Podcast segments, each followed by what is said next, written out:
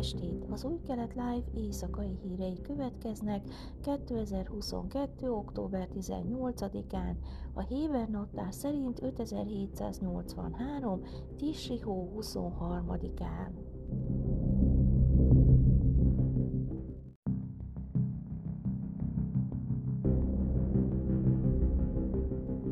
Az ukrajnai háború és a világszerte növekvő földgázigény felgyorsította a Libanon és Izrael közötti az Egyesült Államok által közvetített tengeri határmegállapodást jelentette ki hétfőn a Hezbollah terrorszervezettel szövetséges, prominens libanoni törvényhozó, hozzátéve, hogy az Izrael kötött megállapodás nem normalizációs folyamat, de várhatóan elősegíti a stabilitás megteremtését a földközi tenger keleti részén. Az Egyesült Államok által Hezbollah kötődése miatt szankcionált Gebran Basil, aki mellékesen az elnök veje is, az AP-nek adott interjúban azt is elmondta, hogy őrült cselekedet lenne, a Najib Mikati ideiglenes miniszterelnök nem alakítana új kormányt, mielőtt Michel Aoun elnök hat éves mandátuma október 31-én lejár.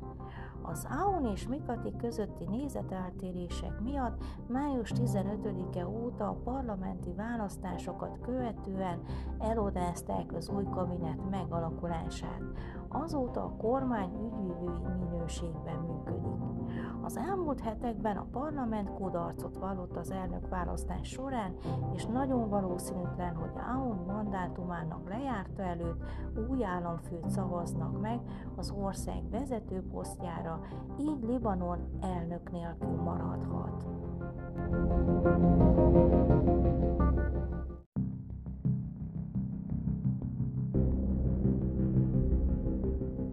14 éves Walid Shahab kedden belehalt sérüléseibe, melyeket a múlt héten egy eltévedt golyó okozott az észak-izraeli Csis al-Zárkában.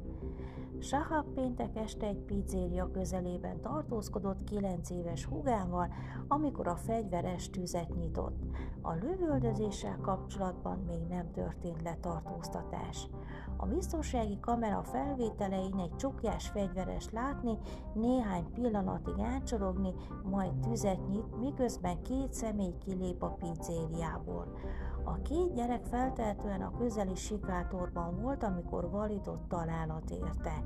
Édesanyja Samira az autóban várt, amikor meghallotta a fegyverrobogást. A Wynet híroldalnak nyilatkozva elárult a fia utolsó szavait, Anya úgy érzem eltalált valami, majd a fiú elvesztette az eszméletét, miközben mentőre vártak. A lövöldözés előzetes vizsgálata szerint ismeretlen támadók egy másik tinédzser, a 17 éves Jalal Amás haláláért álltak bosszút, akit a múlt héten lőttek agyon.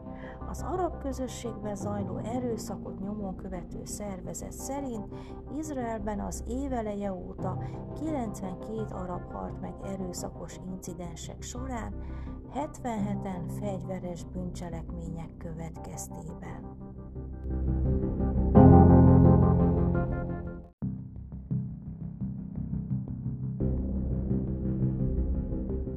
Idó Baruk törzsőrmester volt a második katona, aki az elmúlt napok lövöldözéses terrortámadásai következtében vesztette életét a múlt héten.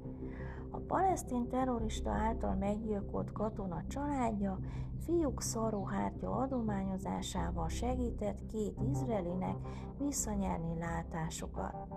Idó édesanyja hangsúlyozta, hogy a szaruhártya transplantációra váró Aviva Rananán és Benjamin Goren részére felajánlott adomány a fia hagyatékának felel meg. A Héber médiának nyilatkozva Ránán elmondta, hogy hat évet várt a műtétre. Attól a pillanattól kezdve tudtam, hogy Idó szaruhátjája, hogy felhívtak. Nagyon szomorú hallani, hogy egy fiatal katona meghalt. Alapvetően egyfajta akarat, a másik részére való adakozás öröksége, hogy valami kis dolgot teszünk mások boldogságáért. Ez volt Idó, mondta Einak Baruch, Idó édesanyja, és hozzátette, hogy a transplantáció révén úgy érzi, fia egy része tovább él.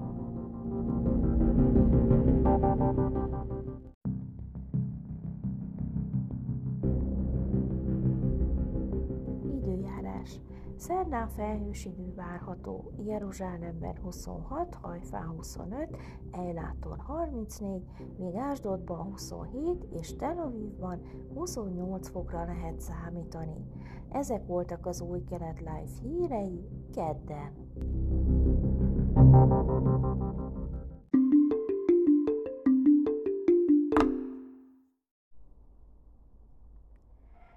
estét! Az új kelet live éjszakai hírei következnek 2022. október 19-én, a Héber naptár szerint 5783. Tisri hó 24-én.